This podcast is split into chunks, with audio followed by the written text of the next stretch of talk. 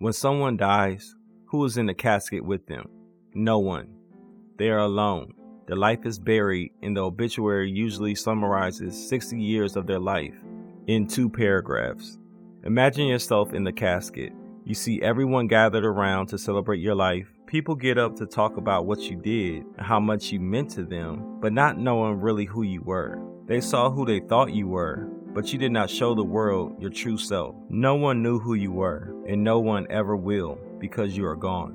Being selfish is being in tune with the true you and sharing who you are with the world. Don't leave it to anyone to write your obituary. Reveal who you are, expose your heart, tap into the creativity you possess, and never let it go unused. Your life is more than two paragraphs. It is your time to make your stamp in this world. Is your time to have it your way.